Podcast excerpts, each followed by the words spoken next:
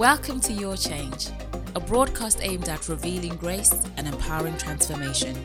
Through the revelation of God's undeserved, unearned, and unmerited favor, we are committed to helping you make better changes in life for life. Jesus' precious name. Glory be to God. I want to get straight into the word uh, this morning. Let's get straight into the word of God this morning. Are you, are excited about the word this morning? How many are expectant of the word this morning? You know, every time you come to the house of the Lord, come with an expectation. Come with an expectation that God speak into my life. That God speak into my life through the word. So it's always a good habit. You know, take some time to pray on a Friday, on a Saturday. Begin to pray for Sunday. Begin to commit Sunday into the hands of God. Not only should you pray for the speaker, but also pray for yourself that God, I don't want to waste your word. Do I have somebody in the house? You know, make a declaration and say, God, I don't want to waste your word. Why am I saying so? Because men shall not live by bread alone, but it is by every word that proceeds from the mouth of God. And this morning I'm saying to you, you know what? Build up your expectation of the word. Increase your expectation of the word for God to speak and to address some of the situations that are going on in your life. So I'm going to continue with the subject of contending. We're going to continue with the subject of contending. Last time we spoke on contending for the opportunity. Last time we dealt with contending for the opportunity, where we were in the book of Mark, chapter number 10, from verse number 46 to verse number 52 where we're looking at the story of a popular man called Bartimaeus. That's how we identify him. But his actual name we don't know. Bartimaeus, it simply means the son of Timaeus. And, uh, and I pray that that message was a blessing and that it will continue to be a blessing to you in Jesus' mighty name. And this morning we want to look at uh, what we are calling contending for progress. Contending for progress. Somebody say to somebody who is sitting next to you, just look at them and just say to them, contending for progress. If you're joining us online, please just go ahead and type that in the comment section and just say contending for progress. If you've got your notebook, I want to encourage you to do so. Just get somewhere, make it a habit to take some notes, make it a habit to take some notes. As long as you, when you go home, you take a moment to reflect on them, to revisit them, to review those notes so that you can allow the Spirit of God to continue to speak and to minister into your life. And today, I want us to dwell so much on contending for progress. Contending for progress. And our attention is going to go to the book of Nehemiah. That is where our attention is going to go to. We're going to be looking at a number of portions of text based on the book of uh, of Nehemiah. Now, this is a very important uh, passage of the text for us to pay so much attention to. So much attention to because the context around the book of Nehemiah, we see the children of Israel having spent 70 years in captivity. We see the children of Israel, maybe just a little bit lower than that. We see the children of Israel having spent almost 70 years in Babylon in captivity. Now, when that 70 year period came to an end, we begin to see some of the exiles going back to Jerusalem. So they began to move back to Jerusalem. And uh, the book of Ezra presents the first group that went back under the leadership of Ezra and Zerubbabel as well. But now, when you come to the book of uh, Nehemiah, we are seeing another group of people that also came back to Jerusalem, which was their homeland. Now, the first group under the leadership of Zerubbabel and the, under the leadership of Ezra, we take note that um, they came back and they began to build the altar as well as the, the, the temple. So we see the rebuilding of the temple through the leadership of the likes of Zerubbabel, through the leaderships of the likes of Ezra. So we see them building the temple back on its foundation, the one which was already laid, which was destroyed 70 years ago when the Babylonians came in and they captured Jerusalem. So when the first group came back, they embarked on a mission of rebuilding the temple, of rebuilding the temple. But when we come now to the book of Nehemiah, in the times of Nehemiah, the temple was already built, but the walls and the gates of Jerusalem were still broken down. Can I give context to this book? So, when we come now to the book of Nehemiah or the times of Nehemiah, the temple was there, but the gates and the walls of Jerusalem, they were broken down. So now, when we come now to chapter number one of the book of Nehemiah, we find a man called Nehemiah having been visited by his brother called Hanani and some of the brothers who came from Jerusalem. They paid a visit to this man called Nehemiah. Nehemiah was in a town called, or a place called Shushan, which was run by a king called King uh, Xerxes. And while he was there and he is listening to his brothers who are explaining the situation in Jerusalem, and as they were explaining to him the struggle and the challenge his people were subjected to, the Bible says Nehemiah's heart was troubled. Nehemiah's heart was troubled because as he was listening to the, uh, the story of the situation concerning his people in Jerusalem, he's told that the gates are broken down.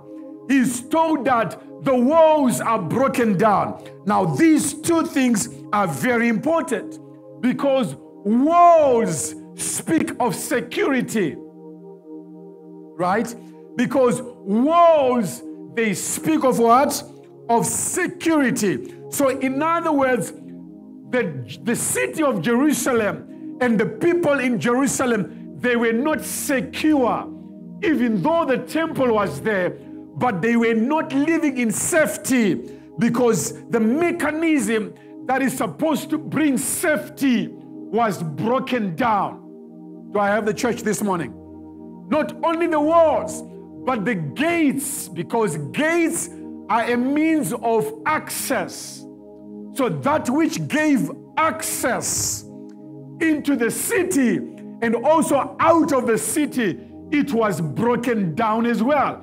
So, which means as a nation, they had no immigration borders. So there was no control of who comes in and who goes out. Do I have the church this morning? There was no control of what comes into the city and what goes out of the city. Why? Because the gates were broken down. Gates were broken down. And when you study the language or the subject of gates in the Bible, in ancient times, gates were not just a place where you could enter or exit a city, but they were so prominent that uh, this was a place where trade took place. Gates was a place where even major decisions were made. It was at the gates. Gates was a place where disputes were solved. So kings or judges, they would position themselves at the gates, and this is where people with disputes would come in and have their issues addressed. It was at the gates. So the absence of gates in Jerusalem indicated that things were not okay because the place of safety was destroyed. The very same place where disputes are supposed to be addressed, that place was completely destroyed. So, as Nehemiah is hearing about the broken down walls and the gates which were bent down, his heart was troubled. Now, the more you study the situation around Nehemiah and his people, you will soon discover that the situation was so bad to the very extent that other nations would come in even at night time enter the city because they were there was no security, there was no mechanism to make people secure. So they would come in even by night time, come in and rape the daughters of Jerusalem, murder them, and leave them dead in the streets. And when people would wake up in the morning, they would wake up to a, a street with dead bodies. This is how bad the situation was for people that were living in Jerusalem. The people in Jerusalem were living in fear. They were living in great fear. And this also explains why they were able to live for over 70 years with broken down walls because they were even afraid to embark on such a mission because of their opposers, because of those who opposed them. They were living under threats to be killed. That is how bad the situation was. So, as Nehemiah is being explained all these things, when you come now to chapter number one, now find Nehemiah after having listened to this sad state of his people. The Bible says that Nehemiah went on before the Lord in prayer. Nehemiah decided to go and to pray to God. Now, when you come to Nehemiah, and I think let me just read this one as part of context. When you come to Nehemiah, chapter number 2, verse number 12. When you come to Nehemiah, chapter number 2, on verse number 12, the scripture says, Then I arose in the night, I and a few men with me. I told no one what my God had put in my heart to do to Jerusalem. Do I have the church this morning? I want you to take note of that. Nehemiah saying, Then I arose in the night, I and a few men with me. I told no one what my God had put in my heart to do for Jerusalem. So, which means as he was praying about the state of Jerusalem, the scripture then says, God placed something in the heart of Nehemiah. Want you to take note of that. God placed something in the heart of Nehemiah. What is it that God placed in the heart of Nehemiah? God placed in the heart of Nehemiah an assignment to rebuild the walls. God placed in the heart of Nehemiah an assignment to rebuild the gates of Jerusalem. Do I have the church this morning? Do I have the church this morning? Somebody say hallelujah. Everybody look here. I want to, I want, I want to give context to what we're going to be talking about. So as he's praying, then God placed on his heart. God placed something on his heart. Let me just take a pause a little bit there. At the time I did a teaching series on the voice of guidance. Anybody remembers that? At the time we did a teaching on the voice of guidance. Somebody say the voice of guidance. Now, God speaks to us in so many different ways. God speaks to us in so many different ways. Now, when you come to the story of Nehemiah, Nehemiah did not hear an audible voice from God. But what God did was he communicated to him by placing something on his heart. Now, this is very important, maybe as a way of recapping, that God speaks to us in so many different ways. There are times where God is going to speak to you by bringing other people to communicate to you. That could be a word of prophecy, a word of knowledge, or a word of wisdom.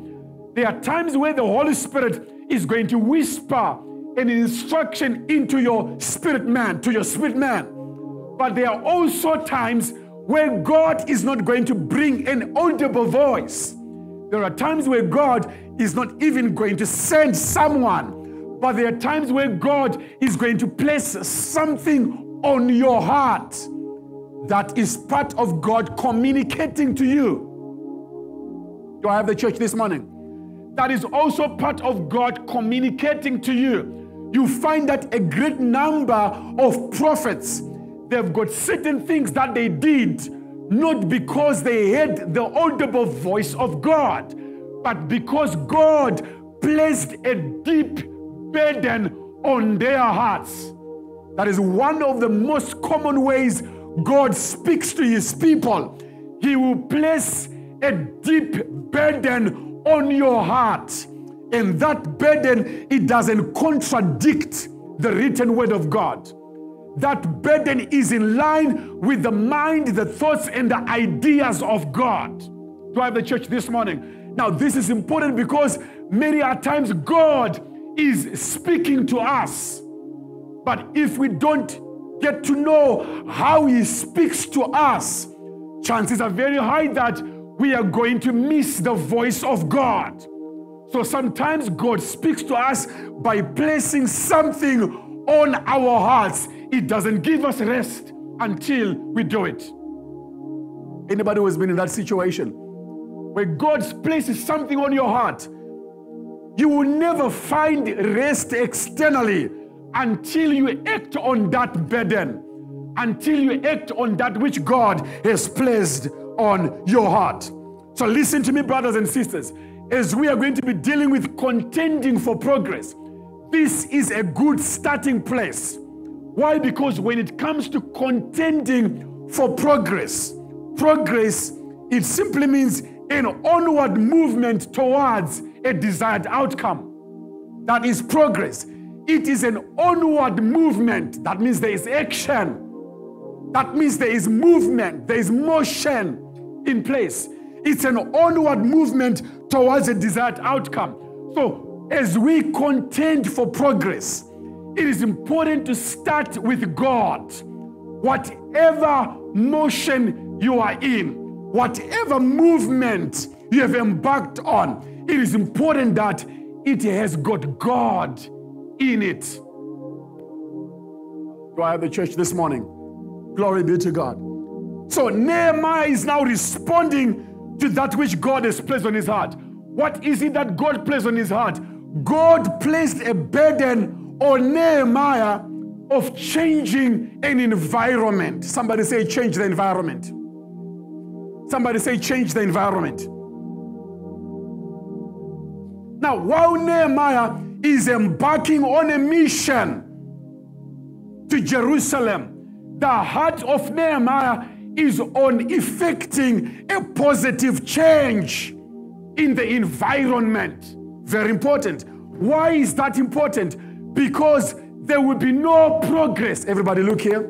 Everybody, look here. Thank you so much. Why? Because there will be no progress if the environment is not ideal.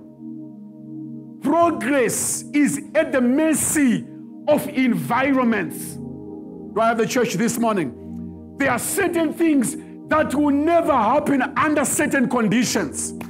Let me bring it home. I, am sure you know of a certain country in Africa. I will not tell you the name of that country. But there's a certain country in Africa. It's trying by all means to progress economically. But what is standing in the way of its economic development is the environment. To the very extent that investors from outside who wants to come and invest in this beautiful nation. They can't do so not because they don't have resources. It is because the environment is not ideal. Am i talking to the church this morning? Because the environment is not providing the right climate for progress to be realized. Why am I saying this? Is because the environment that is surrounding you plays a bigger part when it comes to progress in life.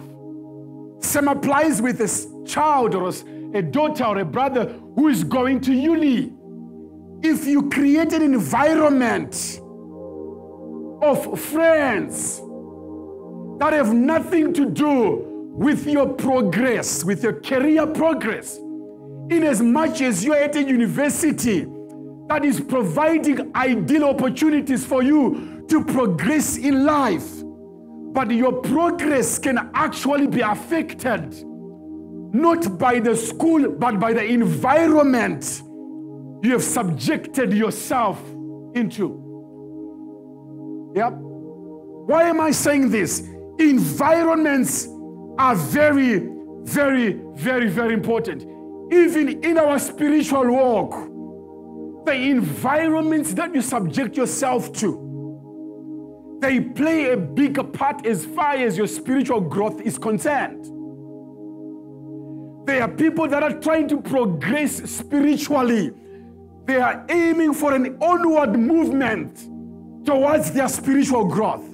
But it is not happening not because there is no rich word in the house, but because you have subjected yourself to other environments that are standing in the way of your spiritual progress.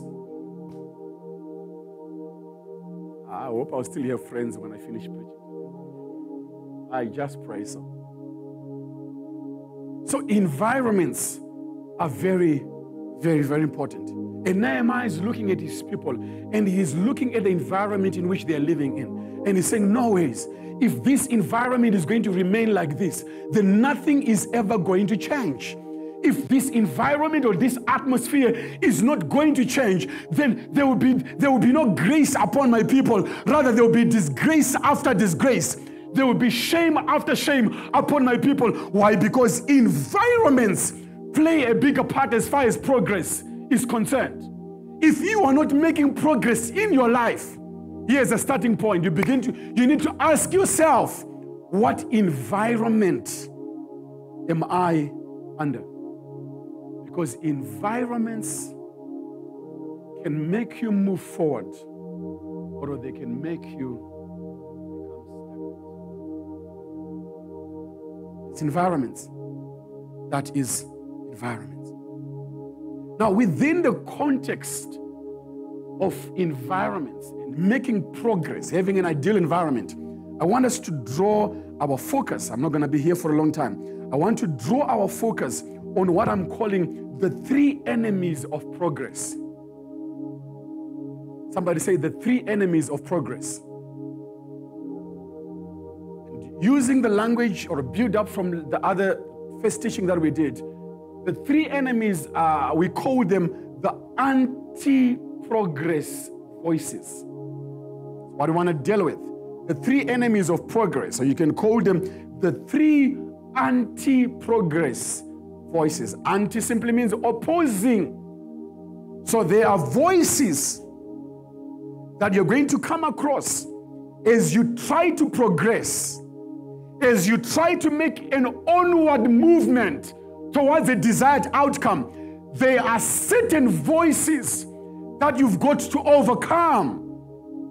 There are three voices that you and I will need to overcome. So let's go to number one. Let's go to number one. Number one, it is the voice of dispersal. Somebody say the voice of dispersal. English. Was, I was learning some new words as I was preparing the word. I came to realize that despise is a verb, and the noun for despise is dispersal. Yeah, so when we talk of that word, we're talking about despise. Are we together there now? So it's no longer a complicated word, isn't it? It's no longer a complicated word. So that is the first voice that we want to deal with. Let's go to Nehemiah chapter number 2, verse number 19. Nehemiah chapter number 2, verse number 19 is the voice of dispersal. Pronunciations may differ. Let's go to Nehemiah chapter number 2, verse number 19. Are we together then? Nehemiah chapter number 2, verse number 19.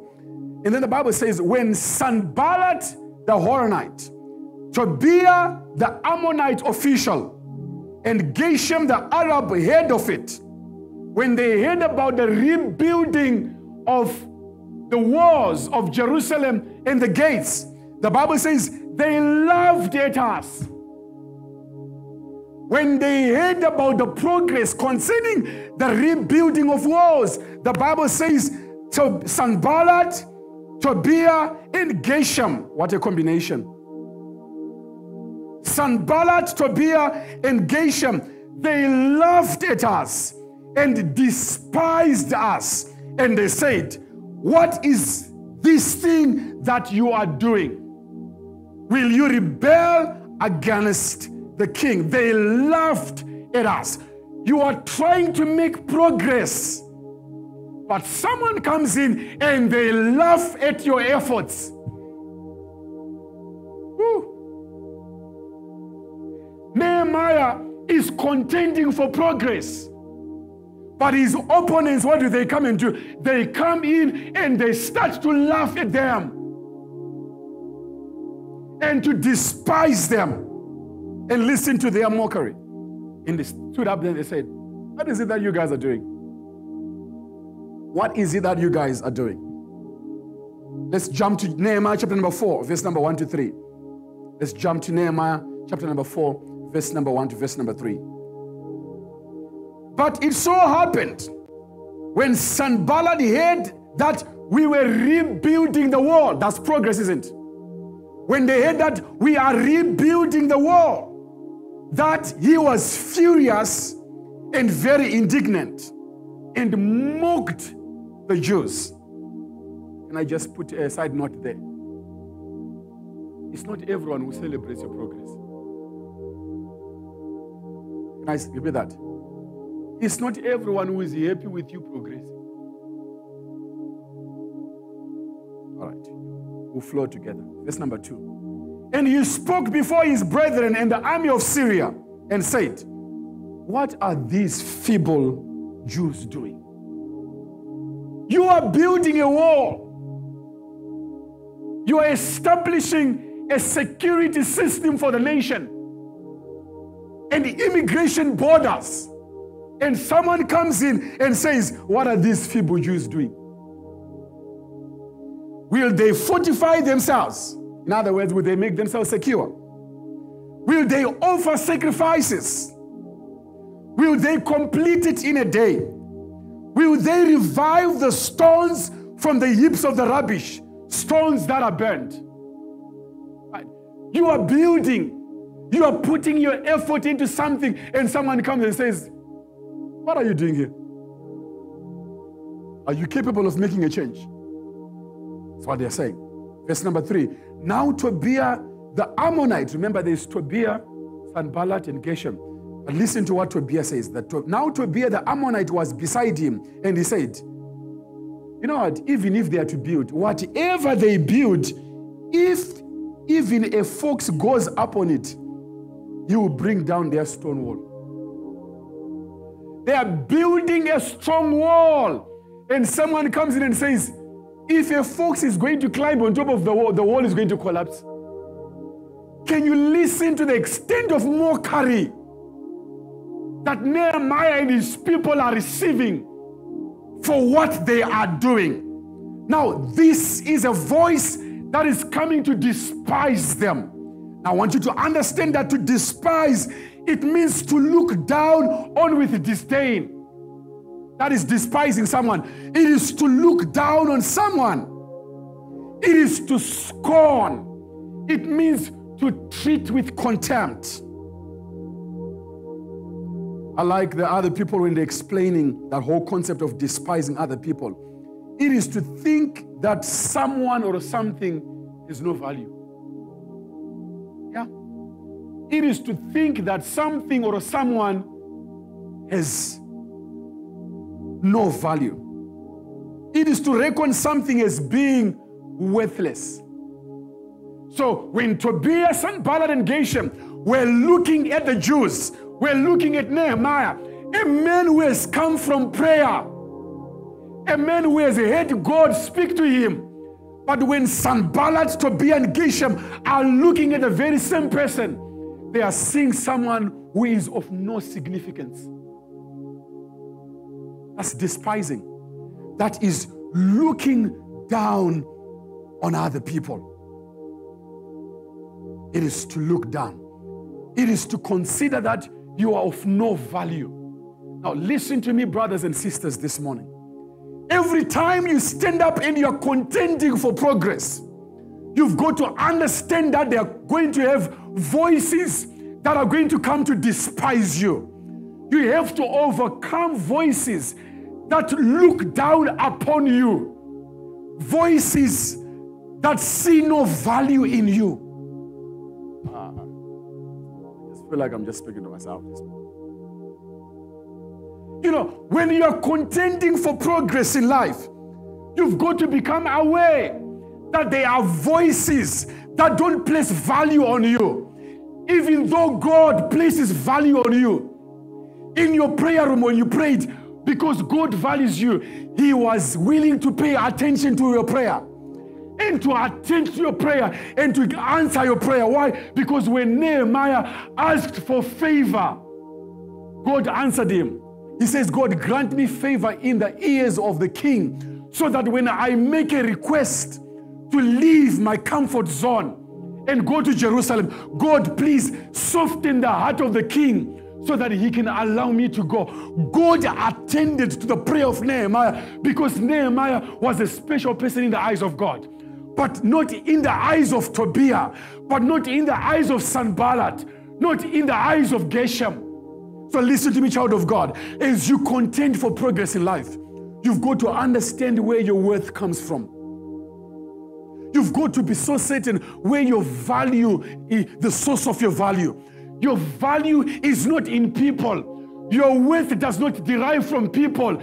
If you're going to make people the source of your worth, you're going to be disappointed. Because people will never place value on you. There are other people who are never happy with what God has placed upon your heart. So every time you are contending for progress, every time you are working to make progress, every time you are making an onward movement, they are never happy. And when they begin to speak about you, they speak in a language that despises you, that looks down upon you. The chief goal of despising you is so that you can get to a point where even yourself, you begin to say to yourself, I am of no value. Have you ever been mocked? To the extent that when you sit down, you actually say amen. Because to say amen, it means to agree. To say amen, it means to say, let it be so. Have you ever been in a situation where someone has despised you? They have looked down upon you. Instead of having the strength to move on, you have the strength to quit. You even tell yourself, what's the point? You even convince yourself that I am nothing. You become so convinced that I am of no value because of other people's voices. And I've come here to speak to you that whatever progress you are aiming in your life, whatever achievement you want to attain in life, listen to me, brothers and sisters. I want you to know that there are going to be voices that are going to come in to despise you. There are going to be voices that will never be happy with your success in life. There are voices that will never be happy with the things God has placed upon your heart. Can I talk to somebody in the house of the church of God? You believe that God has placed something on your heart. But the reason why you are not progressing is because you've become a victim. You've become a victim. The voices that despise. Sanballat, Tobiah, and Geshem, they spoke into your life. What are you doing? Yeah. You are ushering, and in your mind, you are doing the best. And then you hear somebody say, ah, or you're ushering. Am I talking to somebody in the house? Let me bring you home? It, it, it is never, let me put a disclaimer. It never happened in my household. But I've heard it. You know, as a pastor, we counsel people and we hear a lot of things. Just as a disclaimer so that you don't think Minister Wayne is doing that. But I've heard of husbands who have attempted to dinner. Having cooked dinner and they've set the table and they sit down on the table then they hear someone in the house they love so much say, So you have cooked. You know, they, they taste the food and they say, I, am I'm trying to find a better English word to it. The, the Shona says, Sakawatobika so.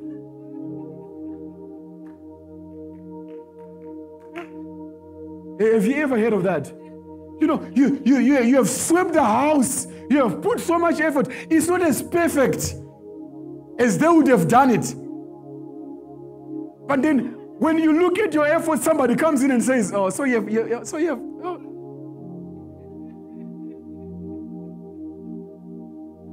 I hope I'm talking to somebody in the house.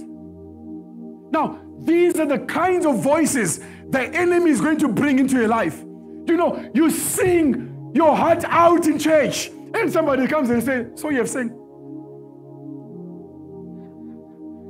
So you think you have actually saved. You know, you come in and you preach your heart out. And somebody comes in and says, Ah. so what was your point? Thank you. You know, you have spent an hour trying to explain, and somebody comes and says, So, uh, so you, you have preached. It's despising. These are voices that are trying to make you not move forward. These are voices that are trying to make you not take a forward step. You've got an idea on your heart. You've got a brilliant idea on your heart to do something. And because other people now know about your idea, and then they begin to speak about it, and they say, Can anything good come out of you? And as a result, instead of you moving forward, you begin to say amen to those words. You begin to respond to those words. But I'm here to say to you, child of God, if we are going to make progress in any area of our lives, we've got to overcome this voice. You've got to overcome this voice. Why? Because this voice is never going to be silent. Ah, let, let me just bring it home. You cannot pray away this kind of a voice. Can I repeat that? You can never pray away this kind of a voice. But what you need is the ability to overcome it. That in the presence of Tobiah's voice, in the presence of Geshem's voice, in the presence of Sanballat's voice, I am still going to move forward. I am still going to do what God has placed upon my heart. I am not going to stop at the sound of Sanballat, Tobiah, and Geshem. I hope I'm speaking to somebody in the house this morning. What is it that God has placed upon your heart? If it has been validated, confirmed, endorsed by God, never allow any other voice to make you stop what God says, go ahead and do it. So the chief goal of the Sanballats is to come and to stop you from doing what God is called. You know what? Nehemiah was coming from a very comfortable place.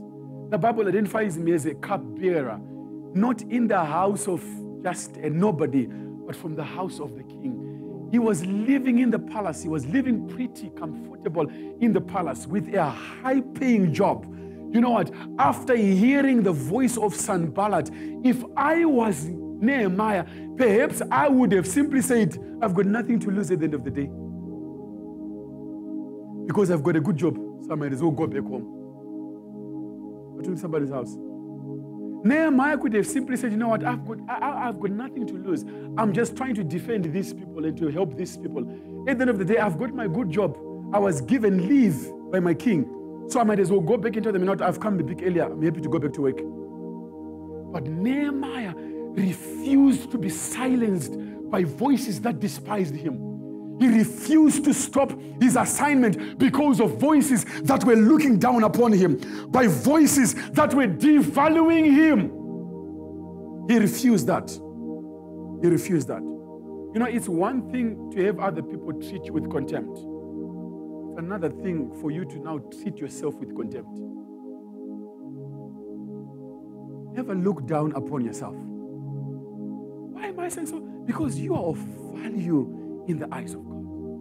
Listen to what the scripture says. The scripture says, Oh, what is man that God is so mindful of? You are special in the eyes of God. It doesn't matter what people are going to say about you. Listen to me, brothers and sisters. You are wonderfully and fearfully made in the eyes of God. You are special. Can I speak to all our children in the house this morning? Never allow anybody to talk you down because of the color of your skin. I will repeat that. Never allow anyone in school, everybody in the house, young people are in the house. Young people are in the house. Somebody say amen. Never allow any voice to talk you down because of the color of your skin. You are special in the eyes of God. Can I repeat that? You are special in the eyes of God. If there's a parent sitting next to any young person, please just whisper to them, You are special in the eyes of God. Please make it sink in them that you are special in the eyes of God. Tell them, I am a child of God. Declare that I am a chosen generation. I am a royal priesthood. This is me. Don't allow external people to define you. Let God and God alone define you. You are of value. You are important in the eyes of God. That's why you are created not in the image of Satan, you are created in the image of God. God saw it fit that you be like Him. That's how much God values you.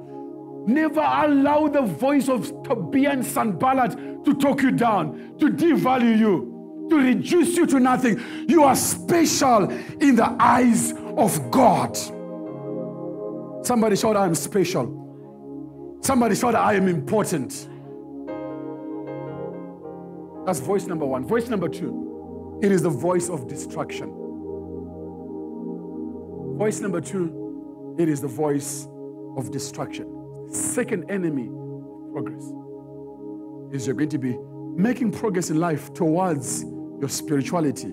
Is you're going to be making progress in your life towards, you know, even the material things in this life. Perhaps you want to make progress as far as building or buying a house is concerned. You know what? You can apply these principles in every area of your life. The second voice that you need to overcome, it is the voice of distraction. To be distracted. Are we, are we together this morning? Nehemiah 6, verse number 1 to 3. Nehemiah chapter number 6, verse number 1 to 3.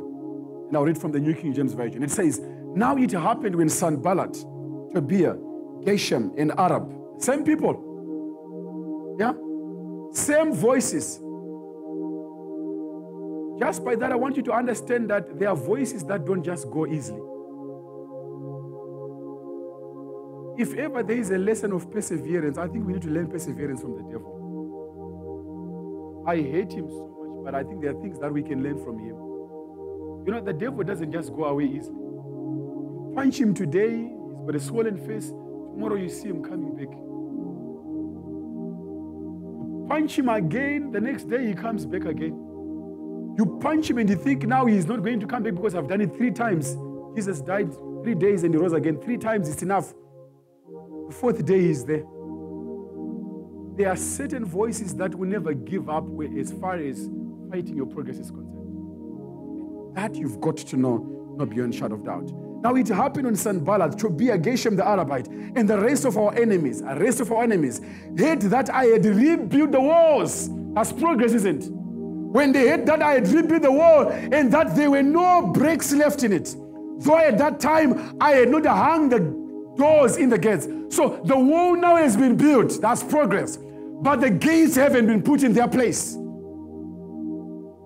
Verse number two. That Sanballat Geshem sent to me, saying, Come, let us meet together among the villages in the plain of Ono. But they thought to do me harm. Now, the first time they were mocking them, they were despising them, they were looking down upon them, they were scorning them. But because it did not work, they devised another strategy. They said, This time we don't want to despise them, but this time let's distract them. Distraction is the enemy of progress. Anybody who can witness that? Distraction is the enemy of progress. Every time you get distracted, you will never progress in life. So when the enemy fails to stop you, he wants to distract you from carrying on with the assignment God has placed upon your heart. And what does what, what do they do? They said, Come, let us meet. So, in other words, he's let me use the modern language. He is invited for a for a get-together. The enemies arranged a get-together in the plain of Ono to meet among the villagers. So they are saying it's not just you, but we have arranged a get together. Let's come and meet. But behind this get together, they wanted to do him harm. Why, what are they doing? They are fighting the progress of the rebuilding of the walls and the gates. They could not stop them from building. But now they had to distract them. Listen to me, child of God. When it comes to contending for progress, you've got to overcome the voice of distraction. Voices that wants to divert your attention from what is important.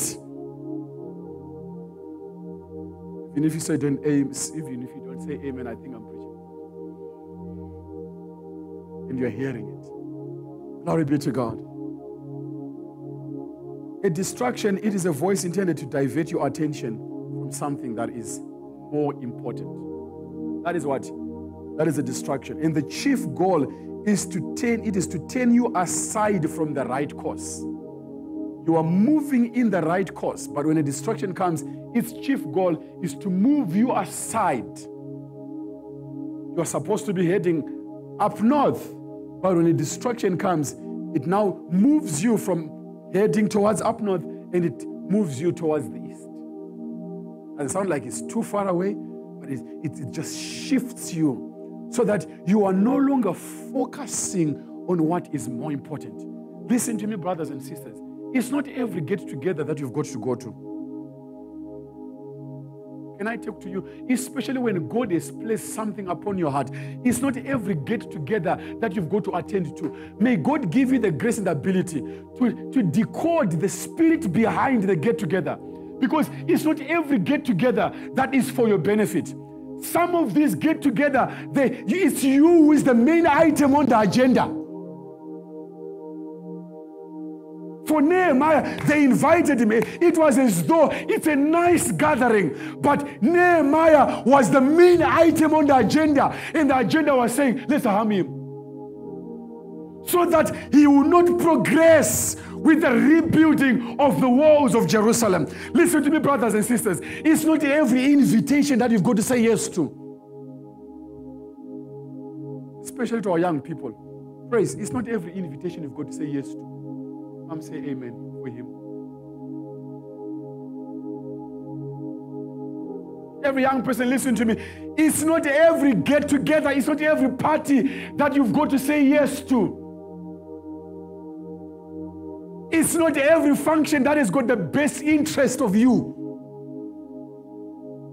Some of them, people have sat down, they have planned to harm you behind scenes and you're just jumping in it because at face value you are seeing joy, you are seeing excitement, you are seeing fun. But at the end of the party, it's you who is more disadvantaged. I know parents are saying amen. It also applies to us as adults. And it's even more with us as adults. I've seen people walk away from their assignments because they were invited and they engaged in the wrong groups. And I'm saying to you, brothers and sisters, when it comes to contending for the progress, got to pay attention to every form of destruction, especially things that appear to be good on the surface. But then you only regret after. May God give you the grace to see and to discern the spirit behind some of the engagements that we involve ourselves into Because they don't carry the best. they don't have your best interest at the end of the day. And I'm simply saying to each child of God, it is important that you stay right in your track. When it comes to making progress, Nehemiah maintained his focus on the rebuilding of the walls. to the very extent that when Sanballat and Tobiah, when they came in and they wanted to distract him, listen to what he says in verse number three. Nehemiah 6, verse number 3. I like this one. He says, So I sent messengers to them saying, So when he got the invitation to come for a get together, here's Nehemiah's response. He says, I am doing a great work. Says, I am doing a great work so that I cannot come down. Why should the work cease while I leave it and go down to you? Can I repeat that in my own words? Nehemiah is saying, you know what? I'm actually doing a good work here. There is no need for me to come down and come to you to listen to your conversations. I am doing a more important thing here.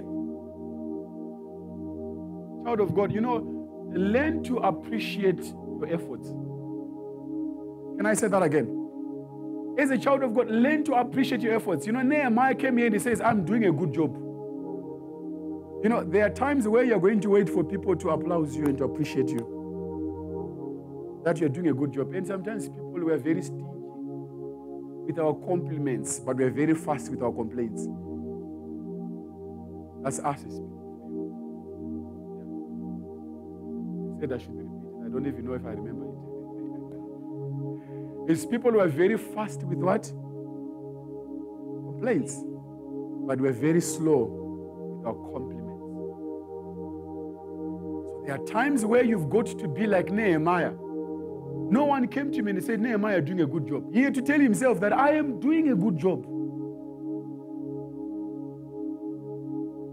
Yeah. You know, there are times where you've got, uh, uh, learn to appreciate yourself. If you have sang well, tell yourself, mm, ah, today I sang well. Yeah. Because if, if, if you wait for people and then they don't tell you that you've done well, I know BP will shoot up there. Because you're thinking, but I, I feel that I've done well. But how come nobody saying anything? Yeah, if you've cooked well and no one says something, tell yourself, hmm, hey, that table says, hmm, today I cooked. I can feel the right measures of spices and everything. Tell yourself, appreciate yourself. Appreciate your efforts, especially where you are seeing progress in what you're doing. Develop a habit of appreciating yourself. Don't just wait for people to say this is good. Tell yourself this is good. And I know some people will say, but Pastor, that's pride. If there's this kind of pride which God can even do, I like it. Because when God created six days, He kept on saying, mm, This is good. The first day he created, and the Bible says, and then he looked, and then he says, It is good. Appreciating yourself. Just tell yourself that from today I'm going to be appreciating myself. Because if we don't do some of these things, no one is going to come and do it for you. And you will never have a sense of being a person of value if you don't learn to value yourself. Appreciate yourself. Nehemiah comes and says, I'm doing a great job. I cannot come down. The fact that Nehemiah is saying, I cannot come down, is because he was making progress. Why? Because walls are never built from top to bottom, they are built from the floor, from the ground up. So if he's saying, I cannot come down, that means the wall is not at the floor level. The wall is already up there. That's progress. So he is acknowledging the progress that he's already making. And he's saying, you know what? I cannot come down. I cannot stop what I'm doing. Why? Because I'm already seeing progress. Why? Because the enemy is trying to distract you. That's what the enemy will do. Listen to me, brothers and sisters. You are making progress. Can I say this to you as, as your pastor? Praise and worship. You are making progress. uh, if you're not jealous, let's clap our hands for them. You are making good progress. Young people, musicians, you are making good progress. If I'm to play some of the if I'm to play some of the videos I captured when not he's not praised, he's got his title in the house. Elder Junior. That's why they call him Elder. and you listen to how he plays now, there's progress. There's progress. Look at our media team, there is progress. Yeah. Look, look at the ushering, there is progress. Look at the administration, the Mr. K and the board. Look, there is progress. And we're not going to wait for outsiders to come and say, ah, you're doing well. We are doing well. not out of pride, but out of just appreciating the efforts people are making. Learn to acknowledge the good work that you're doing. And here's what I'm saying to you because of the progress you are making, don't come down from the wall. Don't stop serving God because of the voice of Sanballat. It's just coming to distract you. Don't stop praying because of the voice of Sanballat. You are making good progress. But, Pastor, I can't pray for one hour. At least you're praying for five minutes. That's progress. Am I talking to the house this morning? Never ever stop serving God because of voices. Never terminate your assignment. The one that God has placed his hand has given you, given you grace to succeed. Never ever stop executing that assignment because of negative voices, because of opposing voices. Never ever do that. You've got to rise up and contend for progress. Somebody say contend for progress. Somebody say contend for progress. Number three, the last one, the voice of deception the voice of deception. Somebody say the voice of deception. Need to overcome the voice of deception. Nehemiah 6, verse number 10 to 12. I'm going to conclude with this one. Nehemiah chapter number 6, verse number 10 to 12. Afterward, I came to the house of Shemaiah, the son of Delaiah, the son of Mehetabel, who was a secret informer. Uh, so we have this man who is a secret informer. In other words, he acted like a prophet or an advisor. So Nehemiah is having a conversation with this man. And the Bible says, and this man said to Nehemiah, You know what, Nehemiah?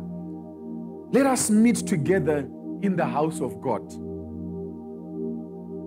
Within the temple, and let us close the doors of the temple for your enemies are coming to kill you. Indeed, at night they will come to kill you. Now, here is a man who is identified as a secret informer.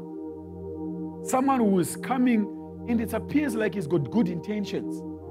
He is known for giving good advice. Right? And the person comes to you and he says, You know what? Your enemies are after you tonight. They want to kill you. So let's let's let's let's go and hide in the temple. Yeah, let's go and hide where? In the temple. Let's go in there inside the temple. Let's close the doors. That's verse number 10. And then we come to verse number 11, and it says, And I said, Should such a man as I flee? If you look at me, am I a caliber of a person who can run away from voices that wants to stop me from carrying out my assignment. That's what he's saying. And who is there such as I who would go into the temple to save his life? I will not go in. I like verse number 12. Then I perceived that God had not sent him at all. Can you see deception here? He says, Then I perceived that God had not sent him at all. Somebody say at all. But he pronounced his prophecy against me because Tobiah and Sanballat had heard him. It's in the Bible. Voice of deception. Voice of what? Deception. Brothers and sisters, I think this is very important. If you are going to make progress in life, you've got to overcome the voice of deception. Voices that come like, you know, they appear, they're so nice, They talk church language, they push you to the church and church environments. Nothing bad with that. But may God give you the spirit of discernment. May God give you the spirit of discernment. If you're going to make progress, it's not every good advice that is good. Hope you're hearing what I'm saying. When it comes to contending for progress, brothers and sisters, discernment is the antidote to deception. Can I repeat that? Discernment is the antidote to deception. In other words, discernment is the cure, it is the remedy to deception. You need it in life. You need in life. In the medical field, an antidote, it is a drug or a chemical substance that counteracts the effects of another drug. That's an antidote. Right? It's a chemical or it's a drug that counteracts what? The effects of another drug. So when I give you an antibiotic, I am not allowing the effects of the infection to carry on. So I'm putting a stop to it. And I'm saying to you, in our Christian walk, discernment is the antidote to deception. And I pray and I earnestly pray. If there is one prayer that I make all the time, it is the prayer for discernment. For me, I make it as a leader because it's very important. You cannot be a leader who does not work in discernment. Because as a leader, you, you get advice from all sorts. But you need the spirit of discernment to be able to decode the spirit behind the advice. Because when this secret informer came in and he began to give advice, you know, when you just look at it at the surface, almost every one of us can conclude that this is good advice. Because the advice is saying, your enemy is about to kill you. It was a common practice in the times of Nehemiah that people would come and kill the Jews. So it was almost true. Are you hearing me, Church of, Church of God? And who would refuse an advice of going and hiding in the church? Who, who would say no to going and hiding in the church? As a matter of fact, in the nation of, uh, nation of Israel, there was a practice that whenever you committed a gross crime or you're in danger, one of the safest places to run to, it was to the temple. If you run and you go into the temple, your enemies would not get in and kill you into the temple because they feared God. So this secret informer is, is sounding like he's giving good advice. But behind the advice, this man was hired. It's important to know, even in these times, that it's not every prophet who is a prophet of God. We've got so many hired prophets in this season that we're living in. When they prophesy, they are not prophesying because God says something to them. They don't prophesy because God has spoken to them. They prophesy because they are hired. They prophesy for money. They prophesy for material things. And I'm praying today that may God give you the spirit of discernment. Discernment, it is the ability to recognize what spirit is inspiring a person to speak. I don't have hard evidence or any stuff that I can say this. But when you're operating in the spirit of discernment, I think I did a teaching as well, isn't it? On discernment, when we talk about the voice of guidance. You know, when you've got the spirit of discernment, something inside you just tell you that something is not right here. I've been in places where I'm given advice, but my spirit tells me, mm, something is not right. And you, you can't connect the dots on the outside, but something is just not adding up out. Those who have learned to walk or to flow in the gift of discernment, you don't dismiss it. This is where leaders sometimes will not jump in into action. They say, let's just take a pause. And in no time, things just manifest and they say, oh, that is why. When this advice came, I did not find any peace on the inside of me. And it is my heartfelt prayer especially in these last days, that may God clothe you with the spirit of discernment. especially those who are doing businesses. May God give you the spirit of discernment, especially in the hour that we're living in. As a matter of fact, the number one weapon the enemy is using in the last days, it is a weapon of deception. If you study the New Testament, the number one weapon the enemy uses in these last days, it is the weapon of deception. And he uses the vehicle of false teaching.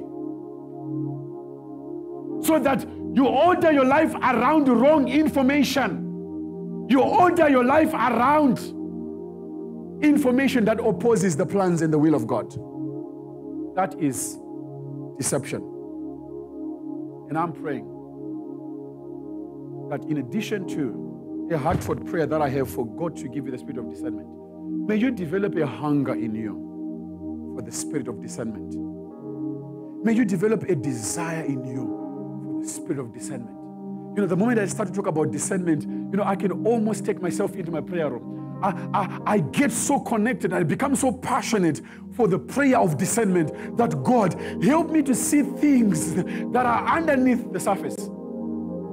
Help me, God, to sense things and to be able to pick things that are behind the words that are being said, that are behind the actions that are being taken. Lord, help me, oh God. I don't want to be a believer who is easily triggered. You, you are easily tricked. The enemy just comes in, he throws something that appears to be so good, and you easily buy into it. May God activate in you the spirit of discernment. In you.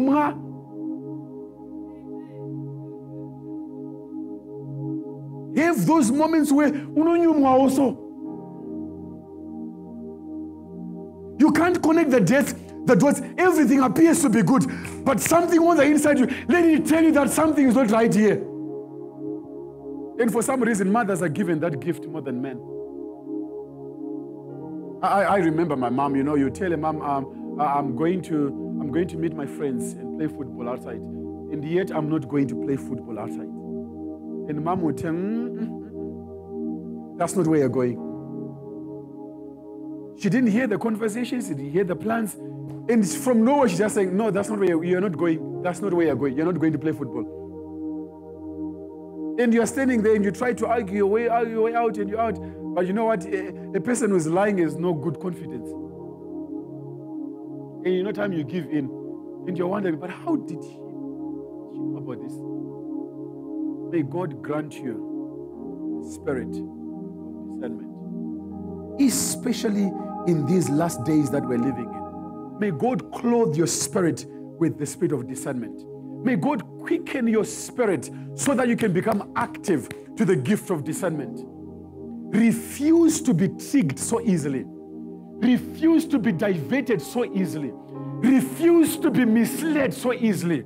If there is a cry that you and I need to make in this hour, is God activating me the spirit of discernment, especially in this hour. Not only do you need discernment, to have the ability to tell the negative spirits that are moving, but you also need the same spirit to be able to discern the move of God in your life. That's why it's called the gift of discernment. Sometimes God speaks to us, but we miss His voice because we don't have the spirit of discernment. Sometimes God moves even in a service, but in the absence of a gift of discernment, we will miss God so easily. And I pray that may our generation May the breed of believers who are living in this present time, may God activate in us the spirit of discernment so that when God moves and God speaks, we don't miss the move of God.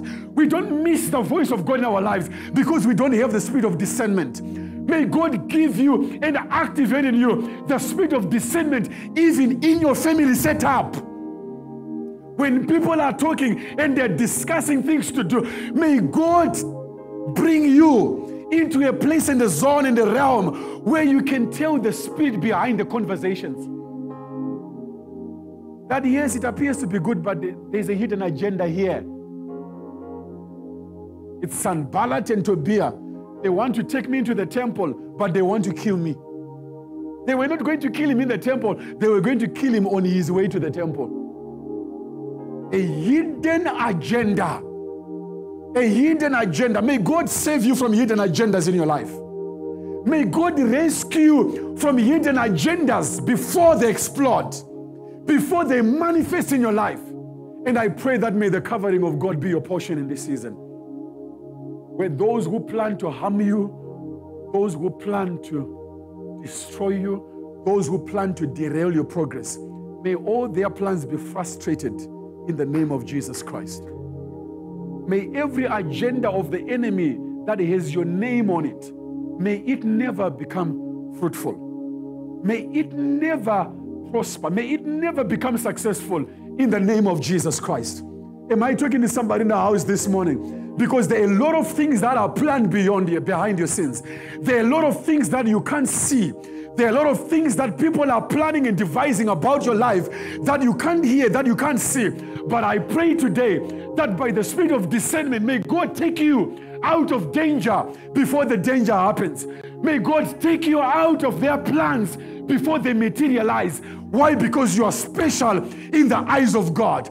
At first, they despised you, it didn't work. They tried to distract you, it didn't work. The last thing that they have to use against you is deception. May you never become a victim of deception in the name of Jesus Christ. May deception never become your portion for all the days of your life. Your life. Can I conclude by saying there are only two critical conditions under which progress will ever take place. It is in the atmosphere or the condition of prayer. Number one, and of perseverance. Progress is inevitable in the corridors of prayer and of perseverance. Can I repeat that? Progress is unstoppable in the corridors of prayer and of perseverance. Of prayer and of perseverance. Somebody say, of prayer and perseverance. In these conditions, progress is unstoppable. It doesn't matter the tricks the enemy is going to bring to you, but in an atmosphere of prayer and perseverance, your progress will never be stopped by the enemy. Don't easily give up. Don't easily surrender. That's why I'm saying to you, brothers and sisters, in an atmosphere of prayer and perseverance, your progress becomes unstoppable. Prayer activates your progress, but yet your progress is sustained by perseverance. Mistakes that we tend to make is that we pray, we pray, we start with prayer and we want to end with prayer. Listen to me. Nehemiah prayed in chapter number one, and the rest of the journey was perseverance. Are you hearing what I'm saying? Nehemiah prayed in chapter number one, but the rest of the journey, it was perseverance. You tell yourself, I have got the grace of God, I have heard God clearly. Now, the rest of the journey, I'm not going to give up. That's perseverance. I'm not going to give in to the plans and the plots of the enemy. Why? Because the grace of God is upon me. To persevere, it simply means it's a condition of steadfastness. Perseverance, it means to attend continually. So that means I'm going to attend to the building of the wall, not once in a while, but continually. That is perseverance. When Sanballat comes to me and they're despising me, I'm going to pray, but I'm going to persevere. In other words, I'm going to press forward. I am not easy to be discouraged. Can I repeat that? Make discouragement very complicated for the enemy. Why? Because you are a man and a woman of prayer and of perseverance. You know, the devil is not afraid of our prayers. He is afraid of this combination prayer and perseverance. Prayer and perseverance. Moses prayed to God for grace to stand before Pharaoh, but he had to persevere 10 times for him to have a breakthrough. 10 times standing before Pharaoh, and Pharaoh says, I will let my people go. But in a few hours, he said, No, no, no, no, I've changed my mind. And Moses had to persevere 10 good times. It's called perseverance. The greatest example of perseverance our Lord and Savior Jesus Christ. He was a man of prayer, and yet he persevered. He did not give in when the Pharisees came in and they threatened him. He did not stop, he did not stop serving and doing his assignment because the chief priest and the rabbis and the Pharisees, the church people, because they were talking against him, they were opposing him. He prayed and he persevered. And I pray today that you, as a New Testament believer, may God give you the spirit of prayer and of perseverance in everything that you do. Don't easily give up and give in. Whatever you want to achieve in life, you need prayer and perseverance. In spite of negative conditions, I am going to press forward. I am going to press forward. I am going to press forward. Somebody say, I'm going to press forward. Somebody say, I'm going to press forward. Backwards never, but forward ever. I am going to press forward. I am not going to allow my enemies to celebrate their plans over my life. I am not going to allow the devil to celebrate his successful agenda because I have given in to him. But rather, I'm going to rise up and be a man and a woman of prayer and a man and a woman of perseverance.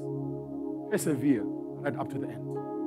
Do you know that even in our Christian faith, when it comes to what we are all waiting and praying for, to be with our Lord and our Savior Jesus Christ, the command is for us to persevere right up to the end. That is why you find the likes of Paul, and they would write and say, I have fought a good fight. When you look at the fight that he fought, it took a lot of perseverance because at some time he had to be involved in a shipwreck. At other times, he was left for dead.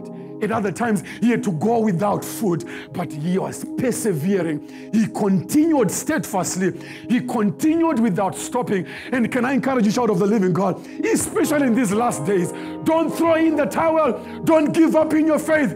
Press on, child of God. Persevere right up to the end. Persevere right up to the end. Paul concludes and he says, I think it's in the book of Galatians. Allow me just to read that as I close. Galatians 6, verse 9. He says, And let us not grow weary. Let us not grow weary in doing what? In doing God. Nehemiah says, I'm doing a good work. Never get tired in doing good, for in due season you shall reap a bumper harvest. For in due season we shall reap a good harvest if we don't lose heart, if we don't give up, if we don't throw in the towel. Let's rise on our feet, Church of God. Prayer and perseverance are going to be our two points for this week. Prayer and perseverance. I want you to formulate your own confessions for this week around prayer and perseverance. Have something that you're going to tell yourself about prayer and perseverance. I don't know about you, but as for me, I'm making a declaration that I'm going to be a man of prayer and a man of perseverance. I don't know what your words are going to be, but as for me, I'm going to be declaring that no matter what, I'm going to be a young man of prayer and a man of perseverance. In the face of opposition, I am going to remain a man of prayer and a man of perseverance. It's a declaration that I'm making for myself. Not only for myself, but it's a declaration that I'm making also for my family. I am going to be a man of prayer for my family and a man of perseverance on behalf of my family. I don't know about you, but I want you to go before the Lord this morning and I want you to ask God for grace for perseverance. I want you to ask God for grace for perseverance. But God help me. I wanna, I wanna be a man and a woman of prayer, a young person of prayer, and a young man and a, a woman of perseverance. That no matter what, Lord, stay in me the spirit of prayer. Let's pray before God. Let's pray. Thank you for tuning into Your Change, a broadcast aimed at revealing grace and empowering transformation. To interact with us, please visit our website at afmimmiltonkeynes.org or follow us at Ebenezer Fellowship AFMIM on Facebook, Instagram, and Twitter. You can also interact with Pastor Danny on Facebook, Instagram, and Twitter. For easy access, the links are in the description.